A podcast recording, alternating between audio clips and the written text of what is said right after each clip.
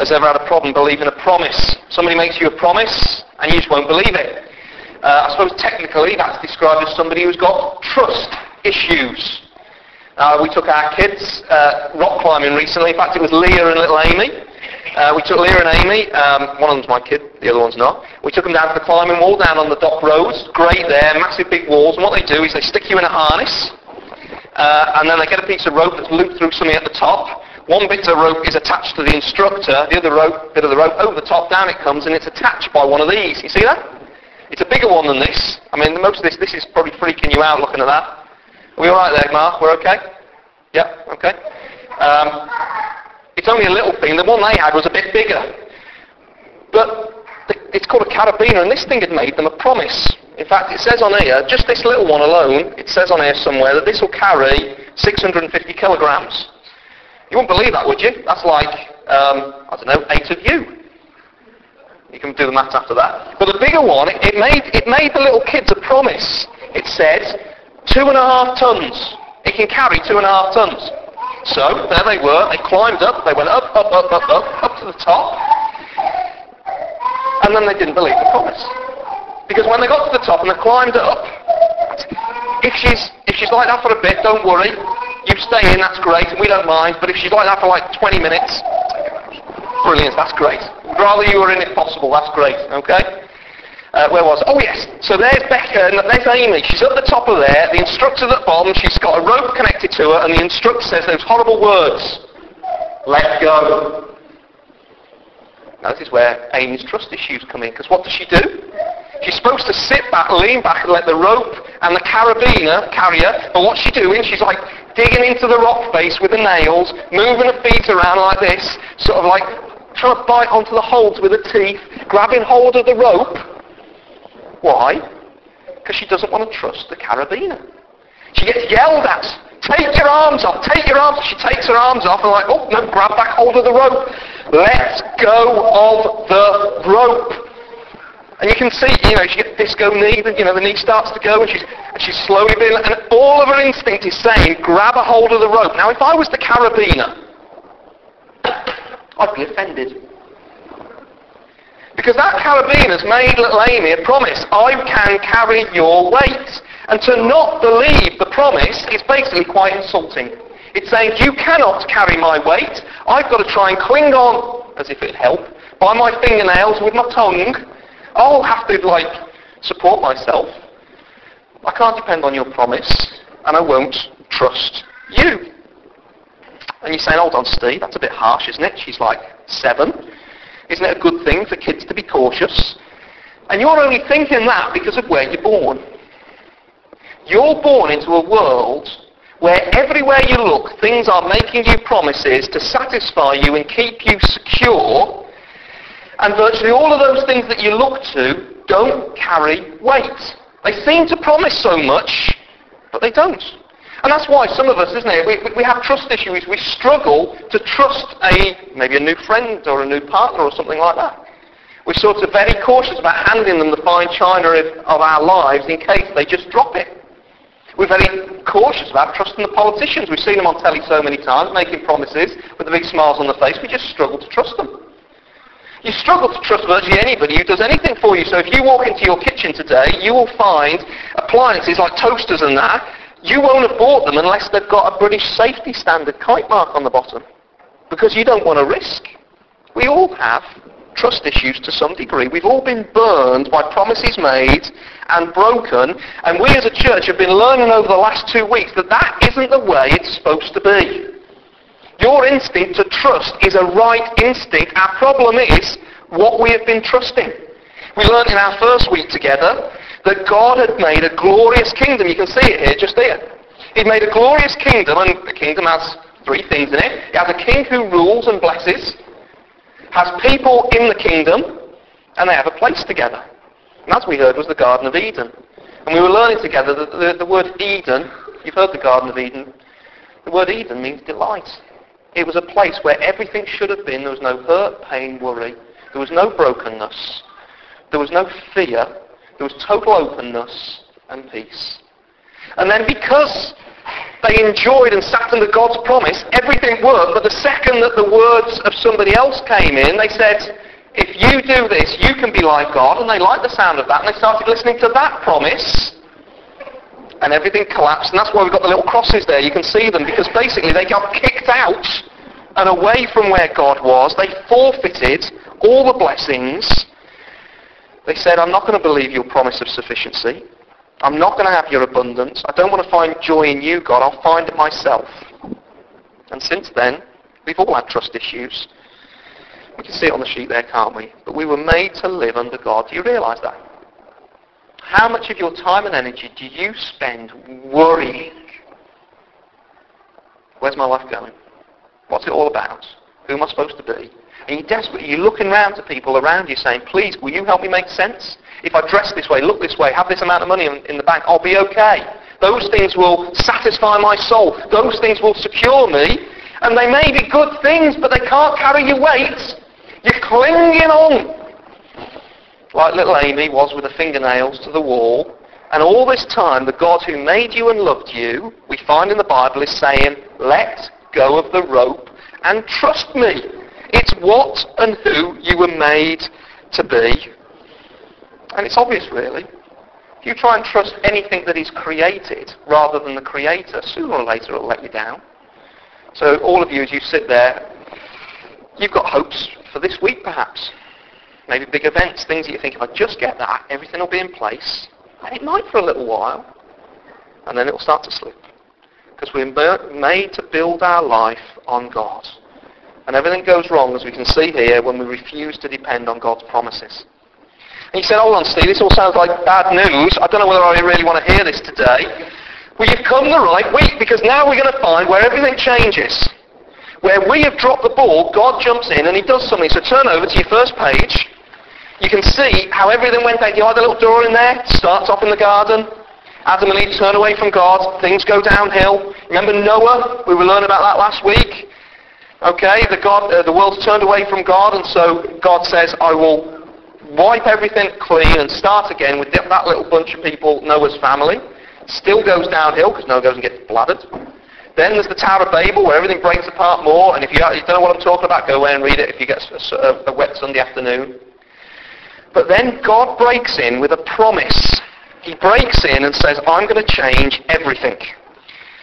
God breaks into the life of some our fella called Abram. We had the Bible uh, read to us. Now this is about 2000 BC. This is real history, really happened about 4,000 years ago. A fellow whose name was Abraham, but we later start calling him Abraham. And you can see that God breaks in with a promise. Now I just want to say, this is quite amazing that God does this, because Abraham was nothing special. Maybe some of you think, oh yeah, God will speak to holy people. No, he speaks to people who aren't, aren't whole. And Abraham was one of those people who was a bit of a mess. He was not in a holy gang. In fact, we're told in the Bible he was a pagan worshipper. He had defied God as much as any of us. But God comes to him and says, I'm going to use you and your family to restore the brokenness in the world. So let's read it. Let's, find out. you see the little verse there from Genesis 12? The Lord said to Abraham, Leave your country, your people, and your father's households, and go to the land I, I will show you. I will make you into a great nation and I will bless you. I will make your name great and you will be a blessing. I will bless those who bless you and whoever curses you, I will curse. For all peoples on earth will be blessed through you. And it's difficult when it's written on the page, isn't it, to capture the amazement, the scale of these promises. God comes and freely promises, well, three things there you can see a new people, even a nation. Can you see there? I've got little stars there. Because in a few chapters' time, God appears to Abraham and says, look, you're going to have a family that ain't going to stop at 2.4 kids. It's going to go global. It, look up at the stars. Try and count them, and that's how many people will be blessed through the promise I'm making to you. I'm going to do something big in the world. In fact, if we go further in Genesis chapter 17, verse 7, we're told it's going to be a growing nation of people who know their God and are like what God made them to be. And it won't end with them. It'll sort of burst out to other people, to the very ends of the earth. You notice that? Uh, all peoples on earth will be blessed through you. So if you are living in Speke at the moment, the place where you're going to meet God's blessing is through this promise that we've just heard come true. God's going to be doing amazing things. What next one there? A blessing and a rule. That's what God's going to bring. I don't know whether you, you, do you ever use the word curse? When you curse somebody, you might not use the word, but sometimes if you curse somebody, it's to say, I want everything for them to fall apart. That's what a curse is. It's wishing to somebody that everything just breaks, that things shatter. So you might not have said, curse you, but you'd pretty much said, well, yeah, you know what you've said. But here, did you notice how God is promising that all the brokenness that comes from us cursing each other and us distancing ourselves from God, He's going to reverse. Five times in three verses he says, bless, bless, bless. Blessing is the opposite of curse. If curse is stuff collapsing, falling apart and going wrong, blessing is stuff coming together and being in its proper place, as it should be. And God is promising that through this family, this new nation, he's going to bring blessing and his gracious rule to people who will trust. What about land? Well, you can see that there. The Lord said to Abraham, Leave your country, your people, and your father's household, and go to the land I will show you. He's saying, Leave your country. Go to the land I'll show you. And the promise that God is making here is that he's going to begin the process of restoring life to what it was supposed to be. It's amazing how many people, when they find struggle, difficulty, disappointment in their life, Maybe it's that the job hasn't quite worked or the relationship hasn't quite worked. What do they want to do? They want to move somewhere else and get a fresh start. God is talking here about a fresh start, whole life, global edition. That's where he's going. This is what God is going to do. So, he's promised a land that, like in the beginning, it will return to be like the land of delight, a place where God dwells with his people and everything is as it should be. And that is the Carabiner. That's the promise that God's made. It's all right, Caleb, if you leave that, that's fine, matey. That's fine, just leave it. That'll be all right. If the door keeps swinging open, just leave it. That's fine. Just keep people cool. That's great, thank you. So God has made this huge promise to this little dweeb called Abraham. He's got a choice, hasn't he? He's got to decide whether or not to take God at his word. Can I trust God? I wouldn't really like to be in Abraham's shoes because it looks quite scary. The promise of a new kingdom. But God has freely come to him here and said, look, let go of the rope. Trust me. Put your life, your future, your security, your satisfaction in my hands. Depend on me. People sometimes come to me and say, Steve, what, what, what's the Christian life all about?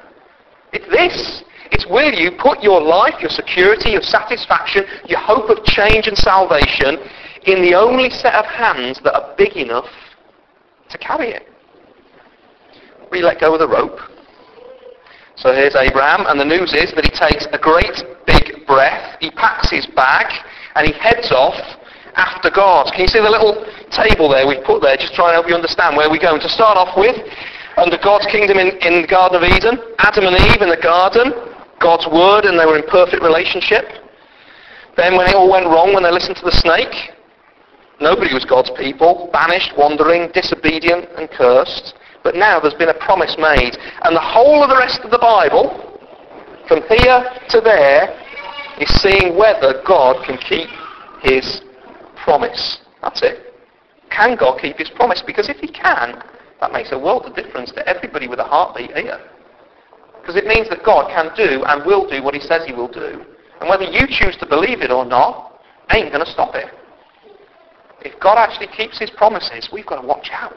I'd rather be part of them, sharing in them, than watching from the outside, living curse, living things falling apart.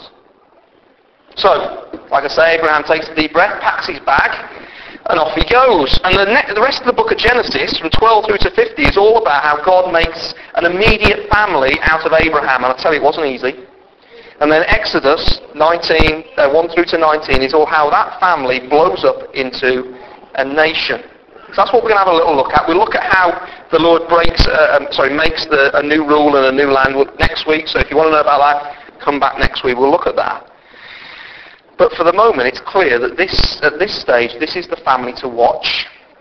And let me tell you, if you've got struggles in your family, this should really encourage you because this lot were a disaster. You know, they were dysfunctional with a capital D. They made the Simpsons sort of look, I was about to say like the royal family, but the royal family have got issues, haven't they? But this is great because God decides to pick people who aren't perfect and bless them and do stuff with them, which means there's hope for you and me. You know, in a little while we're going to have three people standing up here and then going down there, getting very, very wet, and they're going to say to you, I ain't perfect. In fact, I've got issues. But God has put his hand on my life and he's doing a work in me. There's hope. There's hope for me. There's hope for them. And there's hope for you. Do you get that? So there are problems from the first term. God's promises are sort of, you know, God's going to do this thing, but it just, just looks so weak and vulnerable. So first, when Abraham gets there, he goes to the land and there's a famine. So Abraham tries to take stuff into his own hands. You know, he's digging in with his fingernails, doesn't want to let go of the rope. He takes his whole family off down to Egypt, and then he decides to pimp out his wife as a way of uh, saving his own skin. What a toe rag. He's taking stuff into his own hands. Then after a few years, bless her, Sarah, his wife, is moving on in years and she can't have kids. She's infertile. So I suppose the polite way of saying this is that she's past her sell-by date. So Abraham tries to take stuff into his own hands again. He thinks, great, I need a son. God's promised a son. And that blessing will come through that son. I'll go find myself a son. Sarah, get us your slave. I'll go sleep with her. Taking it into his own hands. Won't let go of the rope. Clinging on with his fingernails. He's trying to make God's promises happen. He won't let God keep his own promises. He says, I'll try and help God out. Ever, ever done that? God, I think you should do this. Now Abraham's going to learn the painful way that it is only God who will keep the promises. It's as if God's saying, no, you know, Abraham, um, I've stacked the deck against myself, against all the odds, to leave you in absolutely no doubt, no doubt whatsoever, that if these promises come true, oops, we okay? If these promises come true, it'll be Sorry, Andrew, sorry to be pain. Could you go that way round, not that way? Just go that way. We, yeah, Helen's and one people. Take her, take her around there. Brilliant. Yeah, just take her around outside. She'll be fine. Yeah, go on, go on. Thank you. Thanks. Where were we? Right. Uh, hold on. Here we go. Where are we? Uh, oh yeah, that was it. Right. What was God saying?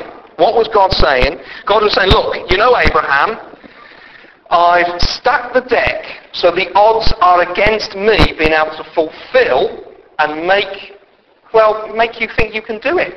I'm going to do it for you.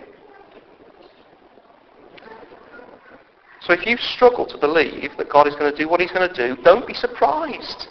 Because sometimes God sort of makes it so that you, you have to learn that he is trustworthy and he is reliable and he will do what he's going to say that he can do. Isaac's the next son. Can you see it there on the little following through? Isaac was a bit of a toe rag. In fact, he was a wimp. Uh, he wouldn't do what God asked him to do and suffered the consequences a little bit, but at least now his dad was learning to trust who God is. Now Isaac had two sons. One was called Jacob, one was called Esau. Uh, one was a thug, and the other was a, a manipulative little get. I think that's the best way to, to sort of explain it. He was always doing his best to sort of, you know, just tell lies to people to get what he wanted, to manipulate them, to change them. And the thing that we're supposed to be amazed at here is that God will work through undeserving people. That's the God of the Bible.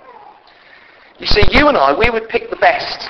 We would pick the people who are champions. We would pick the heroes. We would pick, pick the kind of people who we want to get to the X Factor final. We would pick the kind of people who are in the middle of Hello magazine but not the Lord. He picks people like you and me. So that tells you something. You know, if you're somebody here who says, I'm a Christian, it's not because you're better than anybody else. In fact, the likelihood is you're not much good at all. But it's because God has merely put his hand of grace upon you. Jacob's sons, well, they're a chip chip off the old block. Uh, one of them sleeps with the father's concubine. Concubines, where did they come from? Another one sleeps with his daughter-in-law. Ten of them can't decide whether to murder Joseph or just sell him into slavery. Who's seen um, Joseph in the Technicolor Dreamcoat? You like that one, don't you? Yeah, I know you have. And the fellas who are putting up their hands, I know. That's the story. But God is behind it. Joseph ends up in prison. He's down in Egypt. And he's like, God, what on earth are you doing? But by the end of the story, he realizes that God has been working in such a way to take even the wickedness of his brothers and the scheming of Egyptians be to rescue his family from the famine in Egypt. God is in control. God's keeping his promise. And all the way through, this family are digging in with the nails and refusing to let go of the rope. So that's the message of Joseph's life. And you need to know the message of Joseph's life if you're a Christian. I don't know how you'll get through the day without it. Because the news of Joseph's life is that God is in control even when he doesn't seem to be. And if you ever doubt that, what you need to do is go back to a hill in Palestine about 2,000 years ago where the God-man came, and if you looked up, you'd have seen him hanging on a cross. And all of his enemies were laughing at him and go, ha ha, you failed. You look so weak. All the disciples who'd followed him willingly were looking at him and, well, they went home and cried in the beer. And little did they realize that in that moment where it seemed like everything was falling apart, God was raising up salvation for all who would trust in him. He was saving people from sin and death and hell, and three days later he rose triumphant from the grave, the power of an endless life, never to die again. Please, if you're a believer, don't ever doubt that God is totally in control. Nothing's beyond him. He can deal with anything. And whilst that family and their faith was bitty, it's apparent by the end of the book of Genesis that God will do whatever it takes to bring his promises about. He can secure people. He can be dependable. He will, he will satisfy souls who turn to him. Now a few hundred years pass by, and there's a new nation they're down in Egypt land. The 70 or so of his family have grown to several hundred thousand now. I don't know what was in the water. They were like blinking rabbits. But they're there. But they're in slavery now. They're under a cruel guy by the name of Pharaoh. For any of you who've seen Charlton Heston in the Ten Commandments at Easter, which is on every year, this is where we're up to in the story. But they, they've got a vestige of faith, a heritage of faith, but they don't really know God. Maybe that's your trouble as well. So you've heard a little bit about God, but don't really know Him. So God does something to fix that. In fact, we had it read to us, and you, uh, there's a little bit of it. Hold on, I've put it in. A little bit of it in there. You can see it there under a new nation. But I'm going to start a little bit further back and read. Okay. So Exodus chapter 12. Oh, sorry, Exodus chapter 3 even. I'm going to start further back. The Lord said, I have indeed seen the misery of my people in Egypt. I've heard them crying out because of their slave drivers, and I'm concerned about their suffering. Okay? That's the Lord being busy and being involved in their life. And so I'm concerned about the suffering, so I have come down to rescue them from the land of the Egyptians and to bring them up out of the land to a good and spacious land, a land flowing with milk and honey, the home of the Canaanites, Hittites, Amorites, Perizzites, Hivit. I'm not going to say the rest of those, you can barely read it. And now the cry of the Israelites has reached me, and I've seen the way the Egyptians are oppressing them. So now I'm sending you to Pharaoh to bring my people, the Israelites, out. He said, I'm coming to get you. My people, in a bad way. I'm coming to rescue you. He's raised up a guy called Moses, who was himself was a bit of a social malcontent. We can talk about him another day and he's appeared to Moses and said, I'm going to use you and I'm going to go get my people out of Israel, uh, out of Egypt. I'm going to bring them out of slavery. Moses scratches his head. And then he says this. I think this is his excuse. You can see it there on your bit of paper. Moses said to God, Suppose I go to the Israelites and say to them, The God of your fathers has sent me to you, and they ask me, What is his name? Then what shall I tell them? God said to Moses, I am who I am, and this is what you are to say to the Israelites. I am has sent me to you. And you're like, hold on, God. Couldn't you like, give me an easier explanation? I am who I am, or I will be who I will be. Why does God say that is his name? I am. In fact, if you've got a Bible, sometimes it says Lord, L-O-R-D, and it's in capital letters. Have you seen that? That means that's, that's his name, Yahweh, which is the translation, I am who I am, or I will be who I will be. What on earth does it mean? It means this. God is saying, this is my name, watch me. You watch me, see what I do, see how I act, and then you'll know who I am. Do you get that? Well, you, you know that, don't you? You know, as much as people say that, well, I'm a different person on the inside, we judge them and we know them by what they do. It's terrible, isn't it? Because we actually judge people's we judge kids' parents by what the kids do, don't we? You know, we watch the kids and they're flipping out and messing about and we're like, oh, that tells me something about the parents. Now, I don't know whether that's true or not, but it's certainly true that if you watch God, see what he does, then it can be said that you know him. Listen, it's a good job that God isn't one of those sorts of ambulance-chasing lawyers, because he'd have sued most of you by now. He'd have sued you for wrongful representation. The number of times we get God wrong and then we sort of kick him into touch, but actually we haven't got God right. So here we've got an opportunity, haven't we? Here, God says, look, watch me. And you'll be surprised how God does two things. He's a God, well, you can see it there. He's a God who judges defiance, and he's a God who rescues and redeems his people. Let's have a look at that. In fact, it, well, it goes like this actually. Goes, as God judges what is wicked and wrong, it opens up the way for people to be rescued and redeemed. Now, I realise that sounds a bit technical, but actually you'll see it's quite common sense in just a minute. Let's just quickly go through. So, Moses is sent to Pharaoh, the, the superpower leader of the day. Click over, if you've got your Bible, to, to chapter 5, verses 1 to 3. Afterwards, Moses and Aaron went to Pharaoh and said, This is what the Lord, the God of Israel, says. Let my people go so that they may go to a festival to me in the desert. And Pharaoh said, Who is the Lord that I should obey him and let Israel go? Do you get that problem? Pharaoh doesn't know who God is. You see, everywhere Pharaoh's looked, he's conquered. He's the big cheese. He's the one who's got all the power. He is the leader of the biggest nation of the day. Somebody says, oh, by the way, the Lord says, let your slaves go. no. That was a very foolish thing to say. Well, it would be a normal thing for Pharaoh to say to anybody else, but to say it to God, you're going to be in trouble.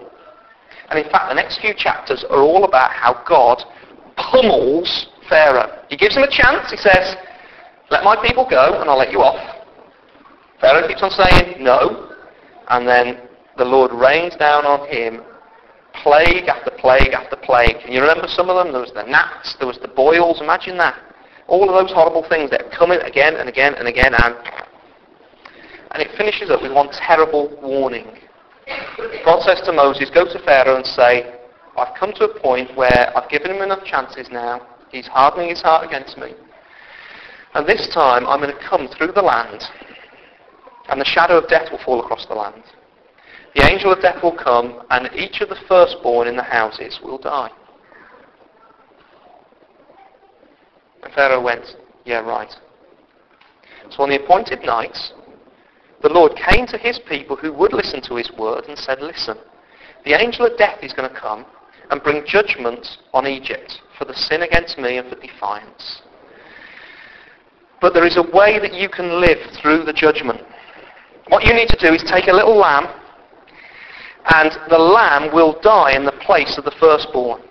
You take the lamb's blood once you've killed it and you daub it on the, do- on the, on the uh, door frames of the house.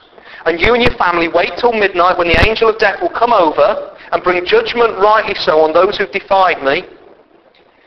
And you shelter your family under the blood of the lamb. Take shelter there, and because the angel sees the blood, he will pass by because he knows that the sin that has been committed has been covered with blood, has been, you know, whenever there's a sin, it brings death. And if we've sinned and turned against God, which we have, it'll bring our death. Physical eventually, then spiritual. But God said to them, look, there's a lamb, a substitute. Shelter under death there, and you'll live. And so the Egyptians went away and they sheltered and nervously and waited. And you can imagine if you were the mum and you're looking at your firstborn son and you hear the scream starting at the far side of the city and you think, he's next.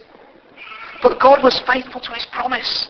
Because the angel of death passed over where he saw the blood. And it's teaching us a massive, huge, huge, big theme in the Bible.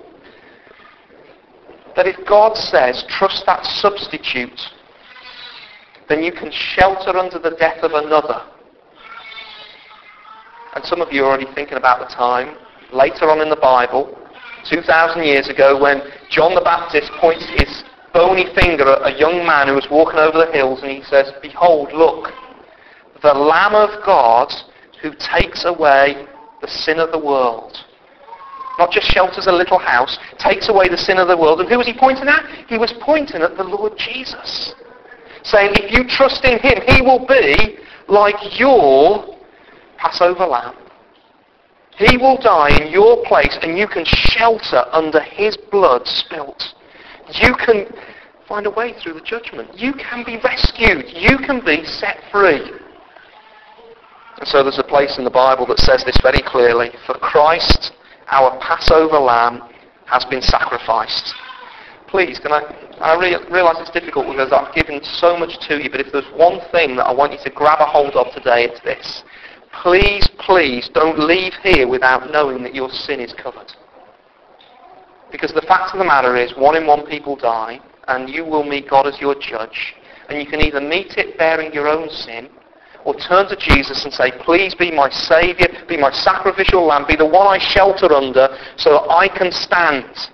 That's the promise that God has made to those we've been looking at. That's the promise he will make to us. And the question is, will we grab a hold of it and say, I can stand in this life and in the judgment because I'm sheltering under Jesus. He's my Lord. He's my Saviour. He has found a way for me to be rescued. Time's running short, so we're going to skip over the next bit about how he redeems, and we're going to flick over to the back, and we're going to see where we're up to. We find the promises made to Abraham. Can you see those? Great nation, a land to live in, living under God's blessing and rule. But by the time where we're up to, there's loads of people. That's tick, done. God's fulfilled that one. But they're out of Egypt. They're not in the promised land. And they're a bunch of ragtag people who keep saying, I need to keep hold of the rope and grabbing on with the fingernails because they don't yet quite trust God. They're grumbling all the time. But up to this point, what have we seen? And this, this is the big thing, isn't it? His people can trust him to protect his promises. If God makes you a promise, he will keep it no matter what.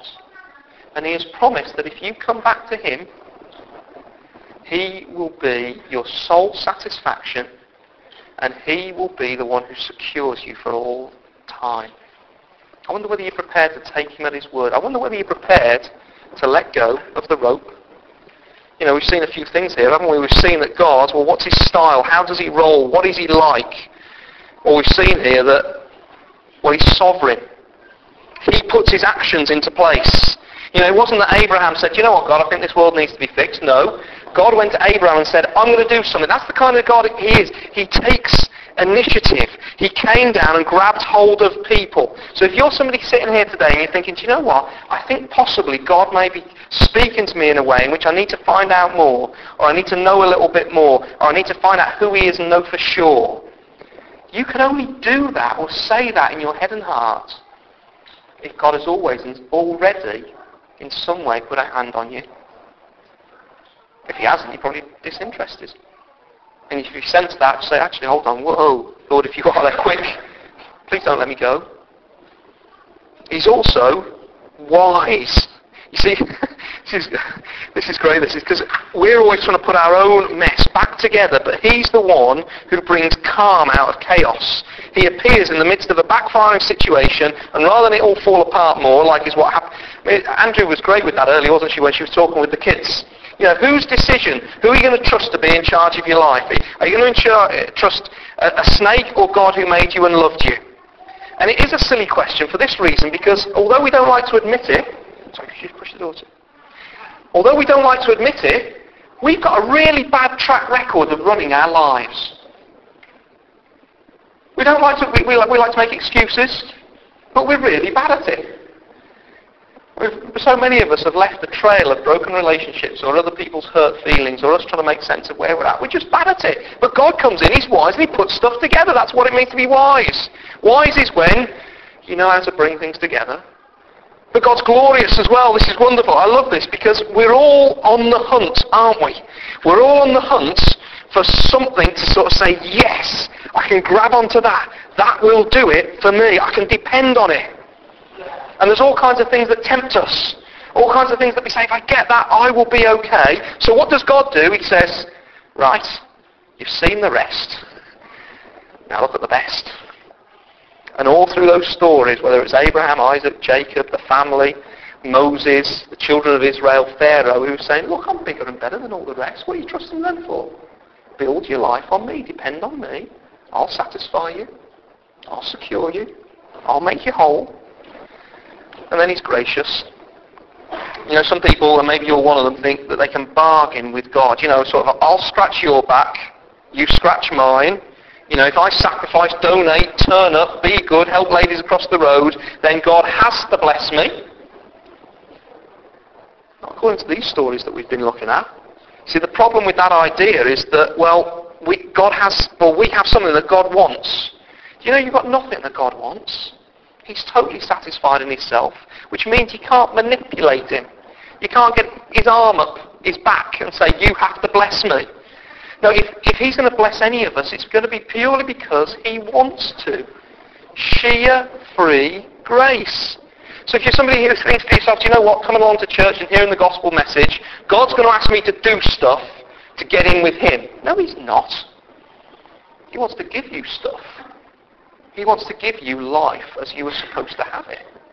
And he does it freely by his grace. See, the Christian gospel is not you give God a good record and then God owes you and has to sort of give you what you want. No, that's religion. That's not Christianity. Now the gospel message is God gives you a perfect record through Jesus and you now own the whole of your life. So this tells us what the life of faith is. You can see two little pointers there as we finish. God is taking people into his gracious school of faith. You know, I've had people come to me and they've said, you know, Steve, I wish I had your faith. It's almost as if, and I can almost sense from it, it's as if they think that like little fairy with a wand has come along to me in my life and gone, dink, there you go, you can have faith, and then missed a few people out. That's not it at all. Anybody can have faith, but you've got to know who it is you put your faith in. So if little Amy comes to me and says, I'll be the one who holds the rope at the bottom, Daddy, you go up, I'll hold your weight when you go, uh, and you let go, I'm going to say, not on your Nelly. Because Amy's that big, I'm, I know she can't carry my weight. But if it's the other way round, Amy will say, do you know what? A carabiner has worked for me before. I've seen it in action. I know my daddy's on the end and he loves me. I can let go. And she did. She did. So you can know that God is trustworthy if you'll enter his school of faith where he will, he will, he says, trust me, depend on me, and I will prove myself to you. And so it's his faith, it's faith in his character. That's what we need to trust.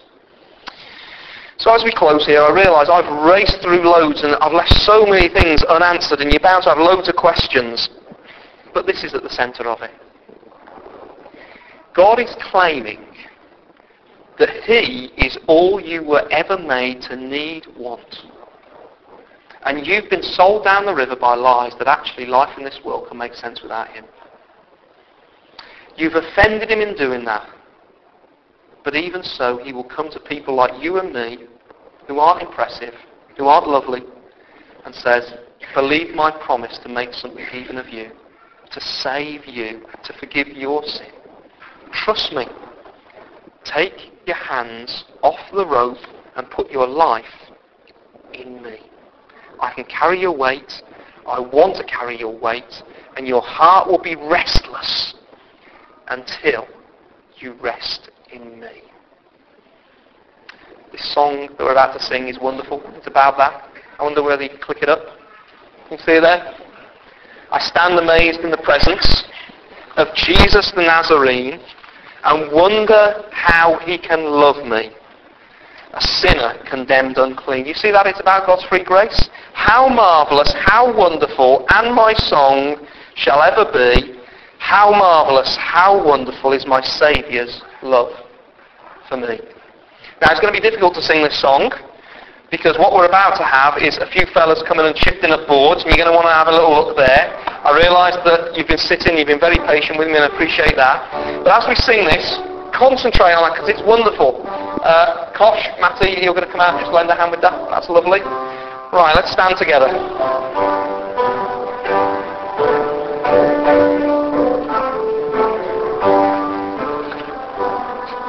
I stand amazed in the presence of Jesus the Nazarene,